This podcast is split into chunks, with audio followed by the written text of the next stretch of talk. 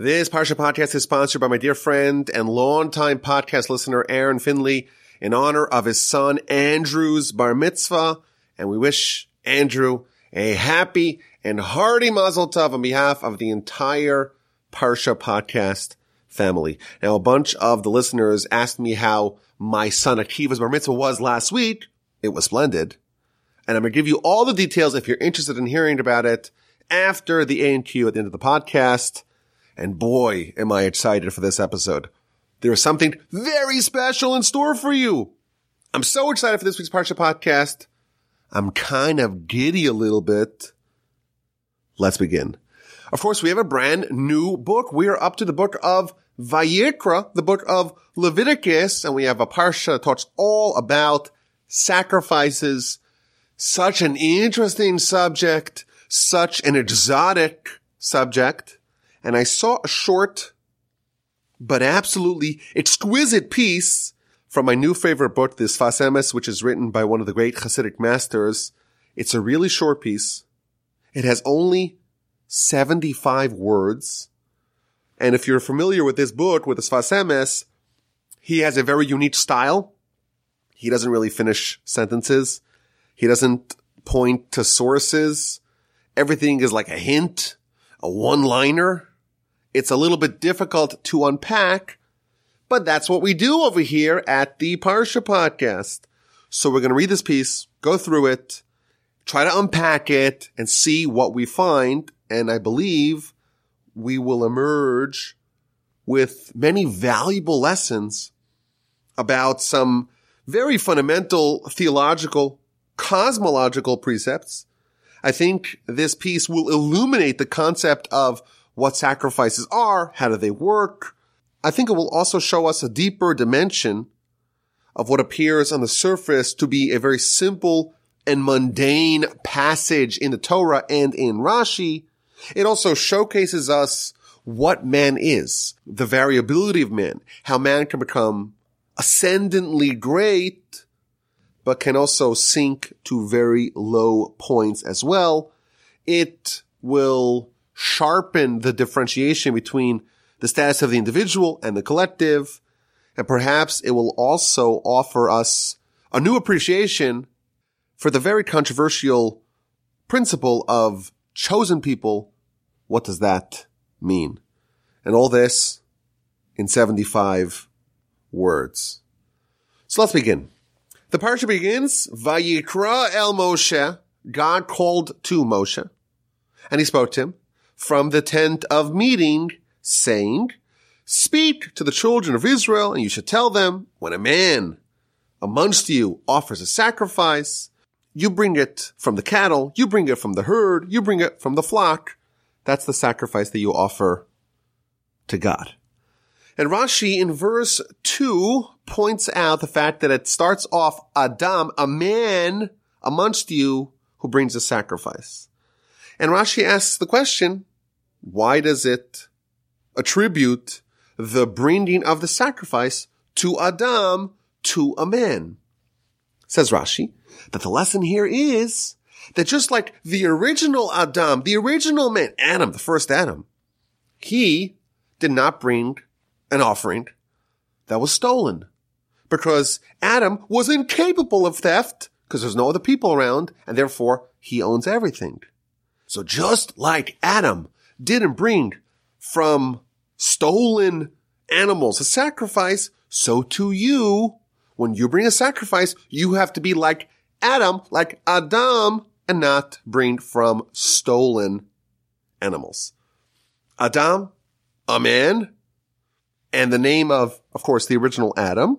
He was incapable of theft. So to you, when you bring a sacrifice, you should be like Adam, and you cannot bring a sacrifice from a stolen animal. Seems pretty straightforward, pretty clear. Rashi says the Sfas Emes like this. When a man brings a sacrifice, he is atoned. You sacrifice the animal in the temple, you follow all the procedure, of course, the Kohanim, the priests, they process the animal in the way that is prescribed in our parsha, and in the accompanying oral tradition, in the Talmud. You bring the sacrifice, and the man who offers the sacrifice is atoned for, is expiated, has their sins absolved. How does that work? This is maybe the most critical question of the whole parsha. I do a sin. There's a blemish on my soul. I take one of my animals and I offer it as a sacrifice. And of course, there's so many different kinds of sacrifices. But the bottom line of all sacrifices that they provide atonement. I do a sin. I'm flawed. I have a blemish on my soul. I take the animal. I bring the animal as a sacrifice and my soul is cleansed. If I sinned, if I rebelled against God, how do I get off the hook? By offering my animal as a sacrifice? If the animal gets killed, what does that do with me? So perhaps we could say, well, you know, you confer your sins on the animal and the animal died for your sins. Pardon the inference. But why should you, the bringer of the sacrifice, be absolved via the death of the animal? So the Ramban, of course, says that, well, I really when I sin against God, I'm supposed to be killed. But the Almighty, in His magnanimity, in His benevolence, He said, you know what, kill the animal instead. But if I'm supposed to die, how does killing the animal accomplish the same goal? This is a very good question. Maybe the central question of the Parsha. And the answer is mind blowing, is life changing. He says like this. Man draws life and vitality to all the animals. And quotes a verse in Psalms. The verse is talking about the stature of man. Man has lofty, exalted stature. And the way it's described in scripture, Psalms 8, Vatechasreu me'at melokim. You have made man just a little bit less than the divine. And you have adorned him, i.e. man, with glory and with majesty. And you have made him a master over your handiwork. The Almighty says, man, you Lord over all the other creations, laying the world at his feet. Sheep and oxen, all of them, and wild beasts too. The birds of the heaven, the fish of the earth, whatever travels the paths of the sea. Says this Sfas Emes, a very powerful idea and a multi-pronged one. We deliver life and vitality to the animals. And he explains using a concept that there are four fundamentally different dimensions of creations in this world. The lowest level is what's called domem, inanimate creations like a rock. The next level is tzomeach. That's the animate, organic creations like plants and vegetation and trees and the like. And then the third level, there's the chai, the living thing like animals. And then there's the fourth level, which is midaber, the speaker, which are humans. Humans who could speak, who can converse, who can verbalize, who have consciousness. This is the classification of the four different dimensions, four different levels, four qualitatively different standings of creations, domem, inanimate, the lowest level, the animate, the living, and the speaking. This is an ancient Jewish classification in this world, there are at least four completely different dimensions of creations. And then he drops the bomb. He says that man is the one who transmits life and vitality to the lower three levels of creation. Because man is the medaber, is the speaker, higher on this totem pole than animals and plants, and inanimate objects like rocks, man is the one who transmits life and vitality to those three things. meaning. All life and vitality, of course, comes from God. But there are different filters through which this vitality goes before it arrives at the final receptacle. So for example, we remember back in Genesis, Jacob has a nocturnal struggle with the angel of Esav. Esav, the nation, has an angel through which godly vitality is filtered through to the nation of Esav. Every nation has an angel who intermediates between God and that particular people. Not just every nation. Every land has an overseeing angel through which the Almighty's flow of vitality and life goes through. Every type of fruit has an overseeing angel that filters the godly vitality through. This is one of the most important ideas in Jewish theology. Everything that is not God, every creation, must be in some way connected to the one source of life and vitality, and that's God. But the closer you are, so to speak, the more spiritually lofty you are. So the angels, there aren't so many, so to speak, intermediate steps between them and God because they're so lofty. Whereas a rock, it's so physical, so, so to speak, distant from God that the godly vitality, the rot, so to speak, connection to God goes through many steps. And every step, it gets diluted, shall we say, a little bit. And therefore, the connection is a bit more tenuous, but it's still there. The second anything loses a connection with God, it ceases to exist because there's only one source of existence and that's God. And the difference between the creations, between an angel and a rock, is only how many degrees of separation, so to speak, exist between God and that particular thing. And every nation, every land, every type of fruit, even the rock, even the plants, even the animals, certainly the humans, even the angels, every creation has a connection between it and God. But the type of connection and the layers of this connection are different. Now there are some exceptions. For example, we're told the land of Israel has no filters. It's God himself who delivers the vitality to the land of Israel without an intermediary, which of course is really good, but it's also really bad. It's really good because we have a direct connection in the land of Israel to God, but it's really bad because we don't have any degrees of separation and therefore, in the land of Israel, there is an intolerance to rebellion. Hence, we're going to read a little bit later on in Leviticus. The land itself is designed to disgorge the sinners from it because this is a land that doesn't tolerate sin. And which even see historically, the land that has been conquered more than any other land, the land that's inhospitable to sinners, is the land of Israel because it has no filter. And it's not just the land. The Jewish people were told, we're not like Esav. We don't have an intermediary angel who is intermediating between us and God.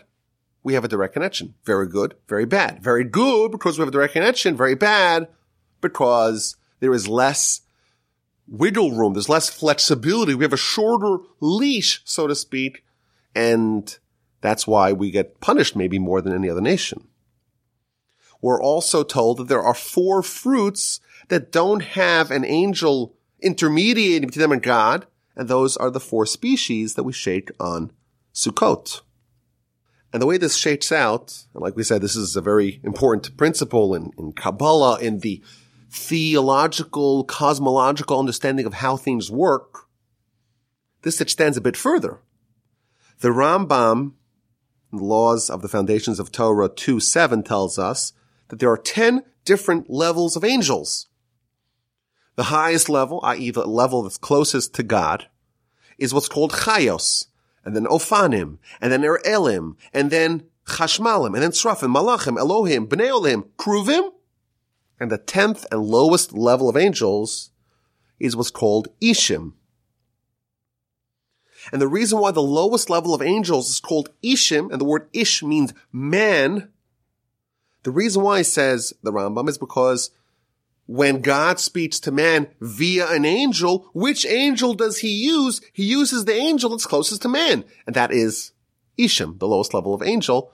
And the highest level of man can touch, so to speak, each other. It goes from God, so to speak, through all these 10 levels of angels to the lowest level of angel, and the one who intermediates, who has, so to speak, a touch point between angel and the angelic world and man is the Ishim, and the divine vitality filters through these 10 levels of angels, and the touch point between the two is the lowest level of angels, and that's called Ishim. And the Sfas Emes takes this a step further. And my suspicion, my hunch is that this is an accepted Kabbalistic principle. I have never seen it before. And I'm going to attribute it to the source where I saw it. Says this Sfas Emes. We, humans, are the angels of the animals. Meaning, just like the divine vitality flows from God to the thing that's most close to God, and then it gets a little bit diluted to the next thing, to the next level, to the next level, to the next level, as is described in Kabbalistic literature, from world to world to world to world to us. It doesn't stop there. It goes from us to the things that are lower than us, namely to the animals, to the plants, to the inanimate objects. So to the question, of how can I be forgiven with the sacrifice of the animal, here's the answer. If I, as a human, as a speaker, if I am properly slated, properly assigned, so to speak, as being spiritually loftier than animals, I am the one who gives life to the animals animal has to be connected to God. Well, how's the animal connected to God? Via the things, via the string, so to speak, of things that are spiritually loftier than the animal. And who is spiritually loftier than the animals? Well, that's the human. And therefore, the animal's connection to God goes through me, the human. I am the one who gives over life from God, so to speak, to the animal. And therefore, when I offer the animal as a sacrifice, the life of the animal can indeed be attributed to me, the person who brings the sacrifice. And therefore, I'm not killing the animal to save me. I am giving life to this animal because the divine vitality, so to speak, filters through me to the animal. And therefore, when I sacrifice the animal, there's a little bit of me, so to speak, or my influence that's being sacrificed. And it makes sense that I can be absolved of my sins as a result. But we're not done yet. Continues the Sfas Emes. Certainly Adam, the original Adam, he was someone who properly assumed the status of being loftier than animals. He was, after all, the prototype of a human who is higher, who is a notch above animals. And certainly on a collective level, that is true in every generation. But the individual can be spiritually lower than the animal. And what do we say about a human that's spiritually lower than the animal? We tell him, and he quotes the Talmud in the book of Sanhedrin, Yitush kidamcha. The mosquito preceded you. Humans are not fixed. We are not rigid. We're not static. Our place in this totem pole is dynamic. Unlike everything else that exists in this totem pole. The angel's an angel. Can't change that. The animal instinct can't change that.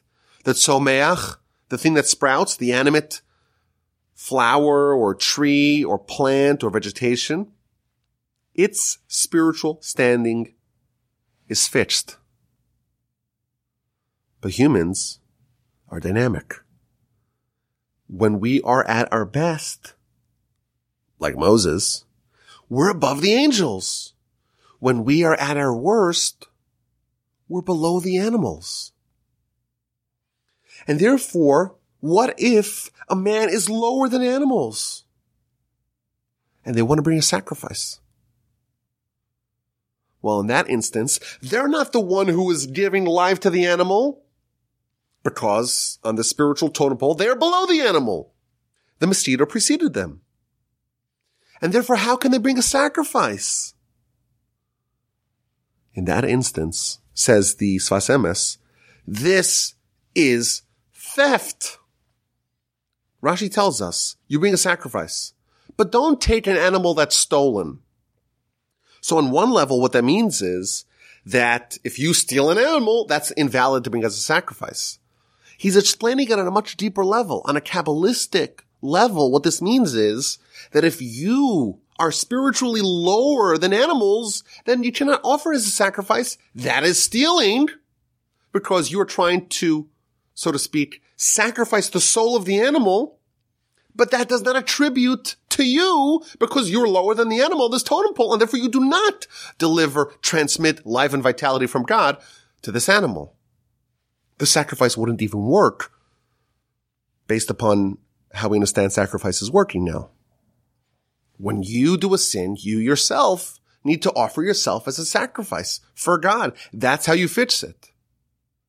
Well, if you are spiritually loftier than the animal, you deliver life to the animal, and therefore the animal attributes its life to you. You kill the animal, you sacrifice the animal. It's almost as if you sacrifice yourself because the life of the animal comes from you and you to be atoned. But if you're lower than the animal, if the mosquito preceded you, because the human is dynamic, well, in that instance, you're stealing. The sacrifice doesn't work. So what's the solution? The solution is to submit yourself to the collective. And he goes back to verse two of our parsha. Adam ki akriv mitem. When a man Adam, who offers a sacrifice from amongst you. What does that mean? A man can say, you know what? Maybe me as an individual, and by the way, whenever we say man, we mean mankind, not man versus woman. When a man as the individual could be lower than the animal, but as part of the collective, the man can be loftier than the animals because as a species, on a species wide scale, the man is always, or mankind, humanity, is always above the animals. And therefore, when a person submits themselves to the collective, they can offer a sacrifice even if they individually are lower than the animals. This is a much, much deeper reading of Rashi. On a simple level, Rashi tells us, well, you cannot use a stolen animal. You got to be like Adam. Adam didn't steal. You don't steal when you bring a sacrifice. But here the Sfas Emes is offering us a much deeper insight into how life and vitality flows from God down to us and down through us to the things that are below us on this spiritual totem pole. It goes God to the angels, and maybe there's 10 different levels of angels, and that's to the speaker, to the human, which goes from there to the animals, to the plants, to the inanimate things like rocks, which by the way also have to have a spark of the divine within them, or else they cannot exist. And what do we call the spark within the inanimate objects? We call that subatomic particles.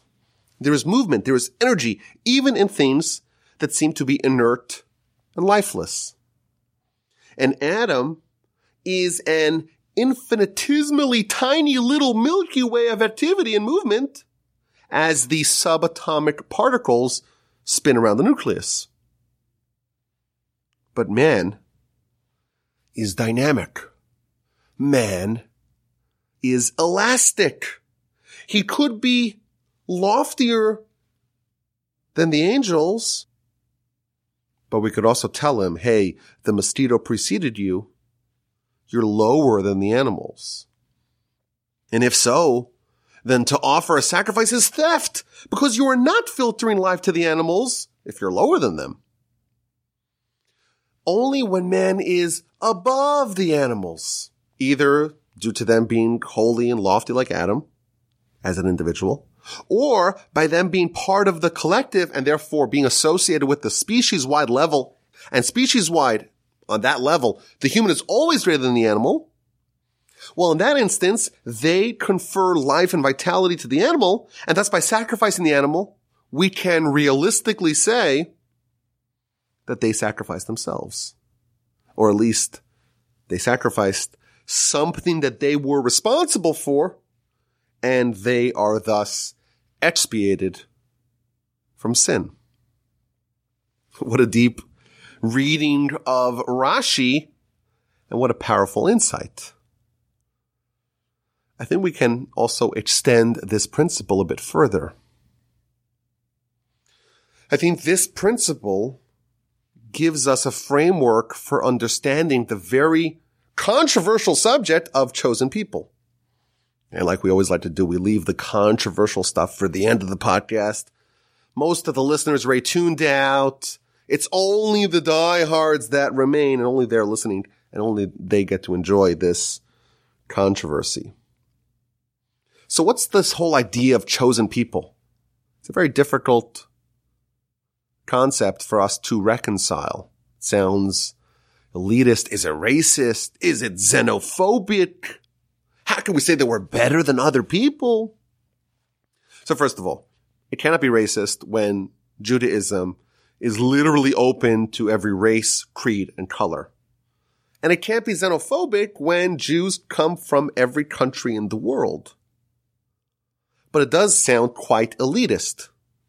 What do we mean when we say chosen people? So I think on a simple level, it means that, well, we were given Torah. We were chosen. We were chosen to be God's people. We have his land. We're there to fulfill the world's mission. We're there to teach the world about God. But the Talmud says something very surprising. This is the Talmud book of Yevamos, page 63a. It tells us that all the families of the world, even the families that live in the world or in the land, they do not receive blessing only because of us. All the blessing delivered to all of humanity comes because of the Jewish people. It's a pretty bold statement. Continues the Talmud. Even the ships, the merchant ships that come from Galia to Aspamia, two cities, they do not receive their blessing only because of the Jewish people. The blessing of the merchant ships of the whole world hinges upon us. And on the flip side, the punishment only comes to the world because of us. These are very shocking statements in the Talmud. All commerce in the world hinges upon us. All blessing in the world hinges upon us. All punishment in the world hinges upon us. What does that mean? We seem to be so self-centered. I think this concept that the Sfas Emes outlines for us, I think it gives the whole subject of chosen people a new dimension. We said that there were four levels of creation in the world. You have the lowest level, the domem, inanimate rocks. That's one level. A level up, you have the tzomeach, the things that sprout, the things that are organic, the things that grow, the things that are dynamic, the plants, the trees, the fruits, the vegetation, those kinds of things, things that grow from the ground. Level two. Level three, things that are alive. All the animals. Number four, things that speak, humans. Our sages tell us that with the Jewish people receiving Torah, that created a fifth level, a fifth dimension. Torah creates the ability for man, and of course mankind, to transcend above the level of the mere speaker, level four, to the fifth dimension to become like an angel. We have the Almighty's mitzvos. They give us the tools to isolate our soul and to identify and begin to live as our soul. And that is above the level of a standard speaker, a human, on the totem pole. Thus, perhaps what it means on, on this dimension, chosen people, chosen people means that because we, via Torah, ascend to this higher level, all the blessing of the world, and as well all the curse, all the divine connection, so to speak, to the world, filters through us. And this is in fact what God tells Abraham. All those that bless you, I will bless. All those that curse you, I will curse. And then he adds,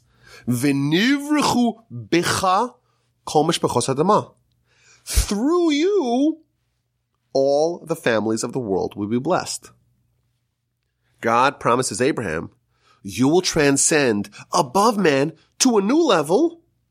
And because you are higher, so to speak, closer to God, more spiritual than the regular speaker, you will be the filter of life and vitality to the whole world. That's the value proposition of Torah. The Almighty gives us the opportunity to ascend to a new level, to become like angels, and thereby to be the chosen people who deliver life and vitality from God to the whole world. I like to say that the anti-Semites are right. We do control the world financial system. We do control the weather. We control everything. On a spiritual level, what this means is that via Torah, the Almighty gives mankind the opportunity to ascend above all other members of our species and to become like an angel and the example that the Kuzari gives, he gives several examples. He says, man can walk through a fire and not get singed. Man can survive 40 days and 40 nights without eating. Man's face could be as illuminescent as the sun. That's not a normal human that we're familiar with. That's a different level. And that's what Torah offers us. And once we accept that bargain, and we ascend to that new level, well then all of the godly blessing and influence and life and vitality comes through us because we're on a higher level. But of course, that doesn't mean that we should lord over other people. If you do that, you are explicitly rejecting the premise of Torah. But what it means is that as children of Abraham, as descendants of the people that were plucked from Egypt, as people who stood at the foot of the mountain at Sinai, we accept the responsibility for the entire world. In effect, we have become a new class of people. We are still dynamic. We can be higher than people. We can be lower than people. We can be lower than animals. We can be higher than angels. But via Torah, we were given the power and the potential and the responsibility to ascend above all. And like we said, this opportunity is available for all humans. All humans who say, I want in, I want to be the mightiest representative in the world. I want to perpetuate the legacy of Abraham. I want to complete the mission that Abraham began. You are opening yourself up to the opportunity to ascend above other humans, to become part of this fifth class of creation, to earn the tools to become like Abraham and Moshe, go 40 days and 40 nights without eating, maybe even time travel, all these cool things that exist only on that dimension, not to standard issue humans, and also thereby be the filter through which the entire world receives its divine vitality. That is the bargain of Sinai. And that, of course, is also the responsibility that our nation must bear.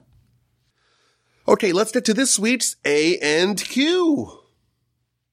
The question's as follows. The question comes from the first verse. Rashi tells us that if you look in a Torah scroll, you'll see that the Almighty gives commands to Moshe, go speak to the children of Israel saying, and he gives a whole long list of instructions.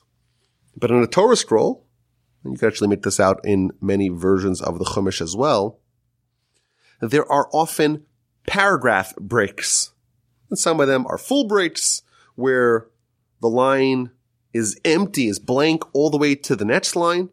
And some of them are partial paragraph breaks where you have, you know, nine spaces before the next continuation of the prophecy from God to Moshe. And Rashi in the first verse of our Parsha tells us the reason for this. Why did the Almighty have a break? A pause, if you will, in middle of his instruction to Moshe. It's not a new prophecy. It's a continuation of one long prophecy, but a prophecy instruction. Go tell the Jewish people this, that, and the other. And then a pause, a break. And then it continues. Why does the Torah have that? Why did the Almighty pause in between his command to Moshe, says Rashi, to give Moshe a break to dwell upon the message, upon the instruction, to think about a certain concept before you move on to the next concept, to reflect, to think, to ruminate, to cogitate, to digest one message before you move on to the next message. Says Rashi, well, if God is teaching Moshe and Moshe has to have a break to absorb and digest the message before you move on to the next subject, all the more so if you have a regular human teaching another regular human, a lay person to a lay person, all the more so you have to have a break. Very nice lesson. Every time God spoke to Moshe, there were breaks between subjects for Moshe to absorb the message. And certainly for us, we're simpletons. And we're learning from simpletons, not God teaching Moshe. It's a human, regular human teaching another human all the more so, you have to let things settle in before you can move on. Maybe we should have a break between the Parsha podcast and the A and Q to let the audience absorb the message. Should we do that? Should we have like a 10 second break? I don't know. People might get a little nervous. Maybe we should do that. But here's the question. Here is this week's A and Q. This principle is true, Rashi tells us, every time the Almighty tells Moshe something, gives him a message, and there's a break. Why are we waking up right now? The first verse of Leviticus. Why are we only told this now? Hitherto, we have had all kinds of laws and all kinds of breaks. You look, for example, Parshas Mishpatim. It's a litany a long laundry list of mitzvos, and there's all kinds of breaks between paragraphs. And why were there breaks?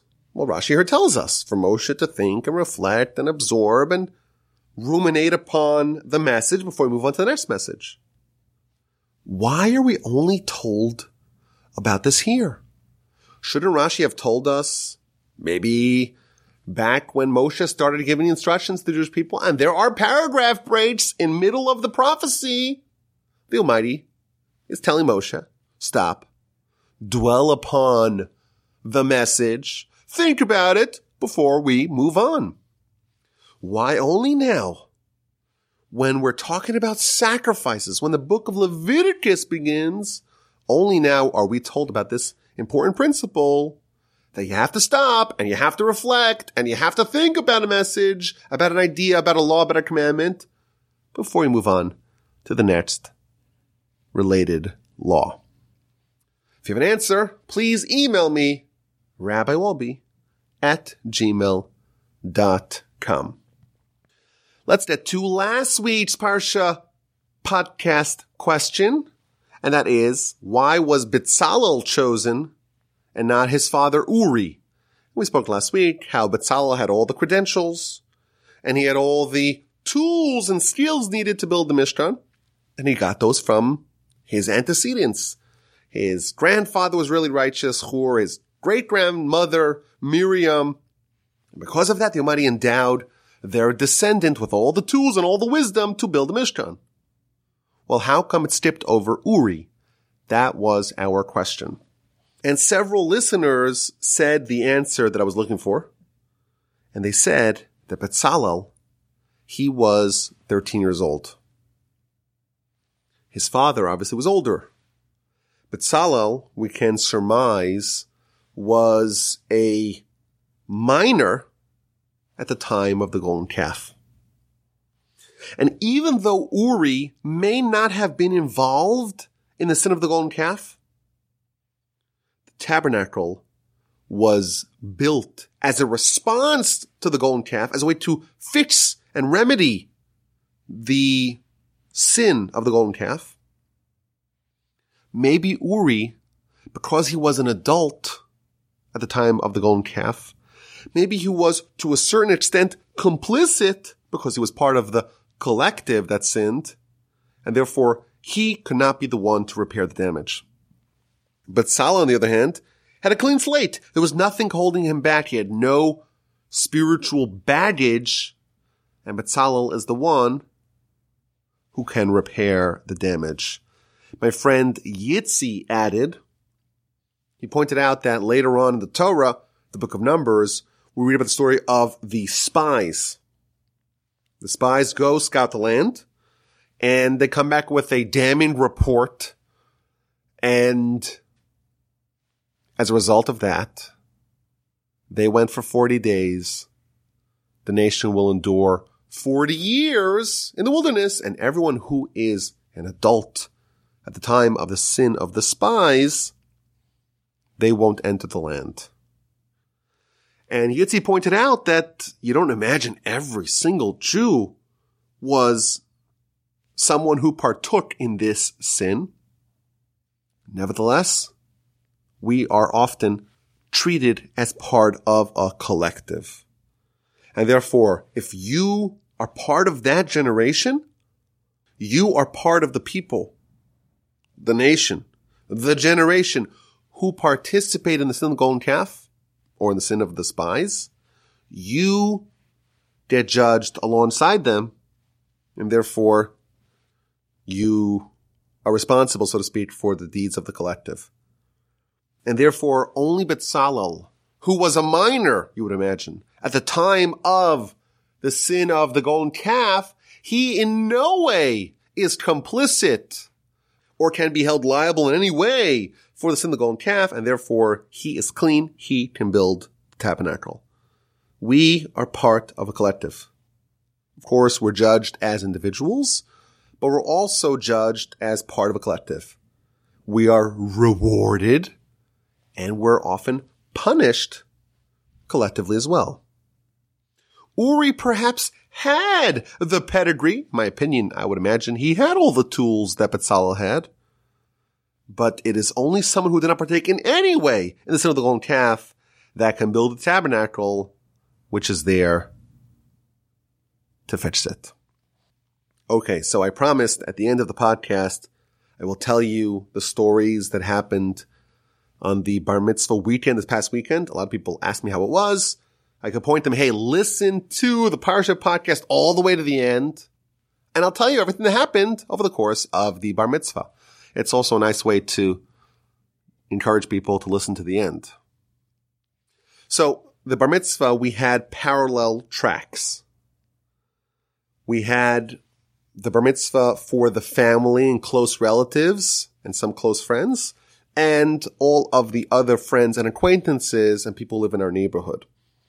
And the reason for that is that typically you make a bar mitzvah, a big, massive gala bar mitzvah celebration. You invite all your friends and family and everyone comes together.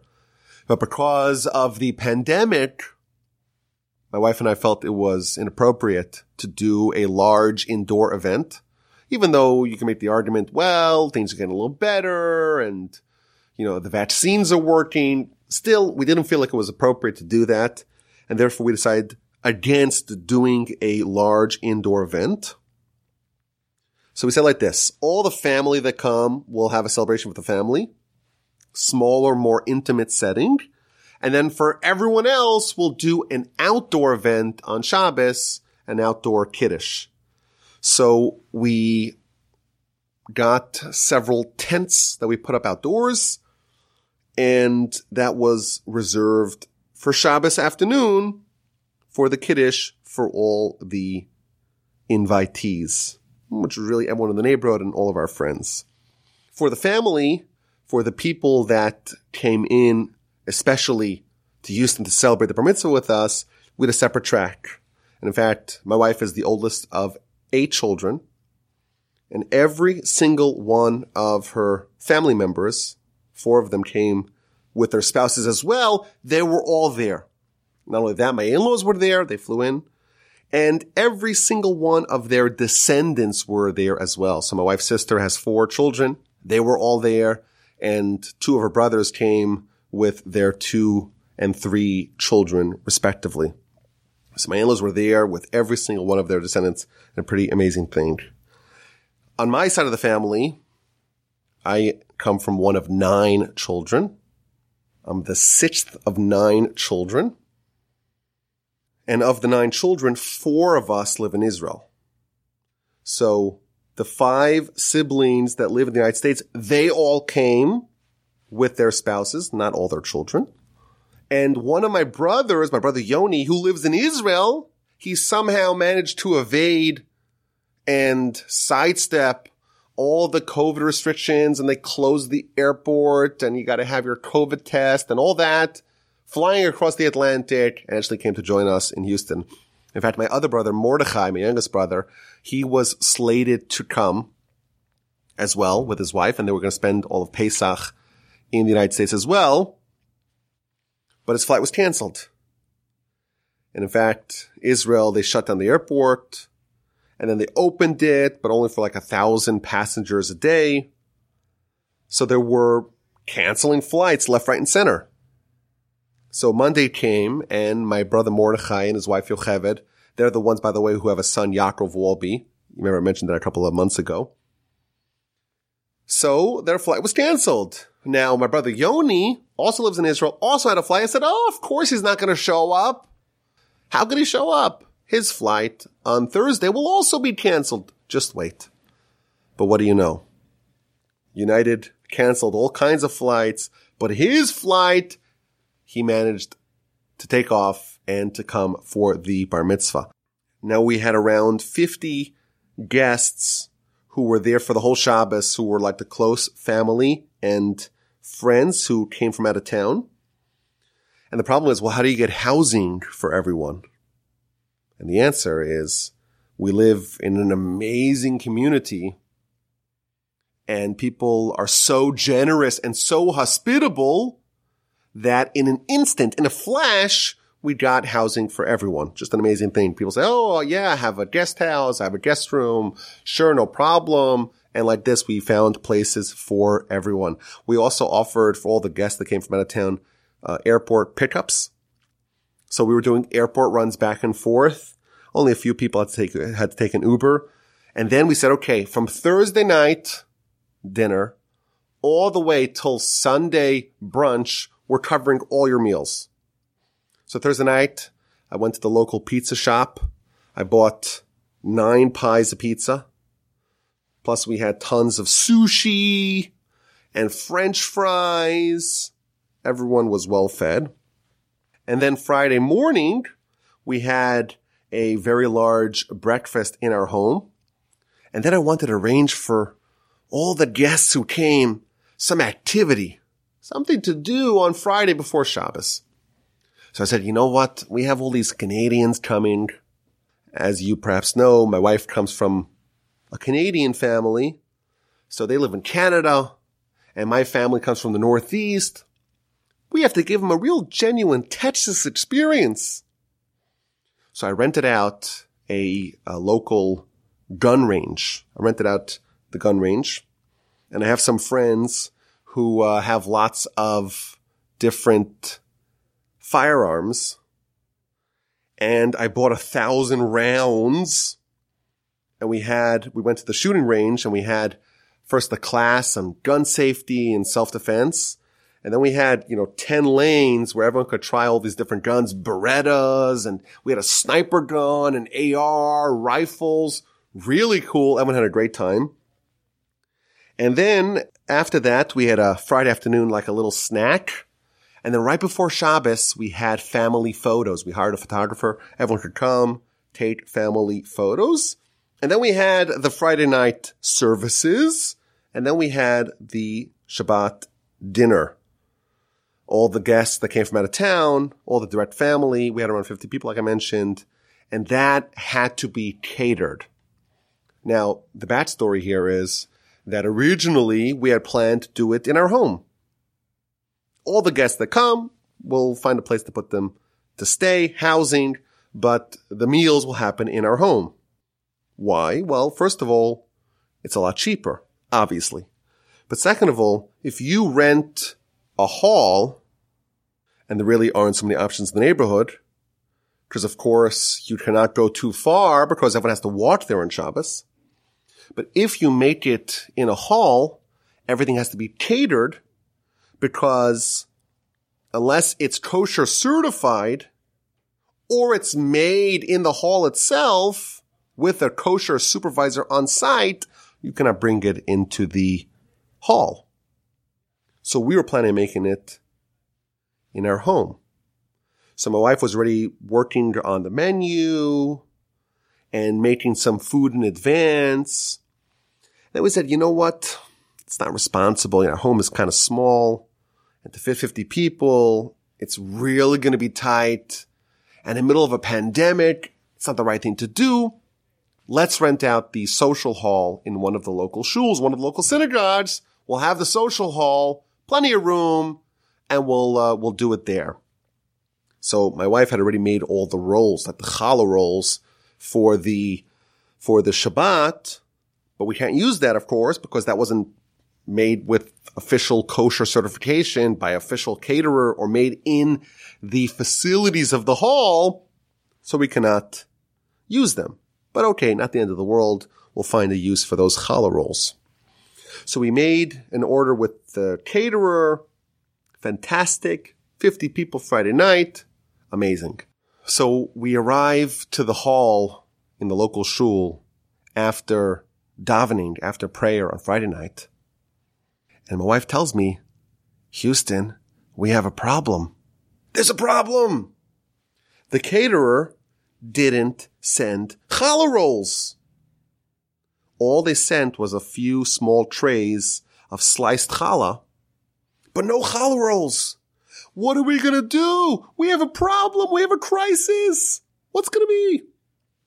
Everyone's expecting to have like a challah roll. Of course, on Friday night dinner, you have to have at least two challahs and we don't have any of them. So we scrambled a little bit and they found in the freezer from a previous event that happened in the social hall, they found 30 or so little challah rolls. So we took the little challah rolls plus the sliced challah that we did get from the caterer and we had enough food for Friday night. But here's the problem. What are we going to do about Shabbos day? We have Shabbos lunch scheduled and there's 80 people supposed to come and we have no challah rolls. And we can't call the caterers It's ready Shabbos. What are we going to do? Hold on. We'll tell you what happened. So Friday night was an amazing dinner. We had a few speeches. I told the audience, I said, listen, I prepare speeches every day of every week. I'm not preparing a speech for y'all. I'm going to speak from the heart I think it went over very well. All of our children were there with all their cousins. It was really beautiful. Everyone's singing. There was a grand festive atmosphere. My son Yehoshua, whose bar mitzvah is next summer, and my daughter Miriam, they wrote a poem about their older brother Akiva and they performed it with total panache in front of the entire guest body loudly. It was a very nice poem and the food was incredible and the food was plentiful. And then Shabbos morning services were unbelievable. Akiva was splendid. And after davening, after praying, we had the Kiddush. Like we said, the Kiddush was open to everyone, not just to the close family and friends. And there were hundreds and hundreds of people out in those uh, outdoor tents that we talked about. And my wife made so much food. There was, there was so much food at this event. There was like a head spinning amount of food. And basically all of it got finished. We like 10 bottles of booze, two gargantuan pots of cholent of the traditional Shabbos morning stew. There were trays and trays of kugel. We had 10 deli rolls. All of it was gone. But it was really stunning. And it was really beautiful. And it was touching to see so many friends come and wish us a mazel tov. And then after the Kiddush was over, we had another festive banquet in the social hall. So we had the 50 people that were there Friday night. Plus we invited torch staff, plus all the single people that live in the neighborhood. You know, we had to make a decision who to invite, who not to invite. If we invited all of our friends, there'll be 500 people there. We had to make a cutoff someplace. So that was our cutoff. We invite torch staff and their family, plus single people in the neighborhood. And we had around 80 people for Shabbos lunch. And by Shabbos lunch, Akiva reeled off his speech like a total champ. And there were mountains of food. And we finished the feast at around four-ish on Shabbos afternoon.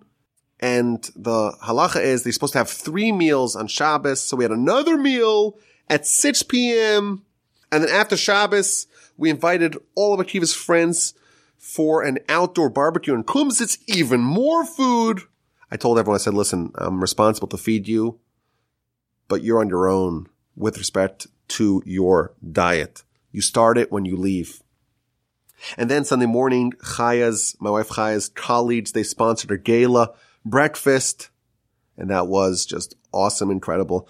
And it was really beautiful and amazing to spend the festive bar mitzvah weekend with all of our family and all of our friends. And then two more things I have to tell you before I finish the whole story.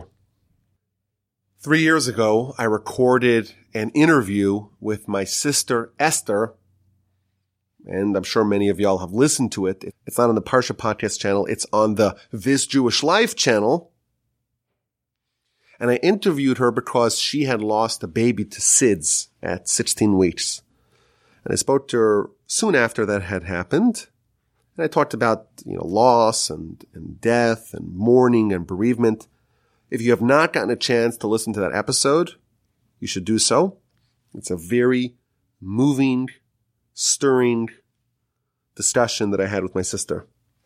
But I told her, Esther, I said, listen, it's been three years since we had that episode.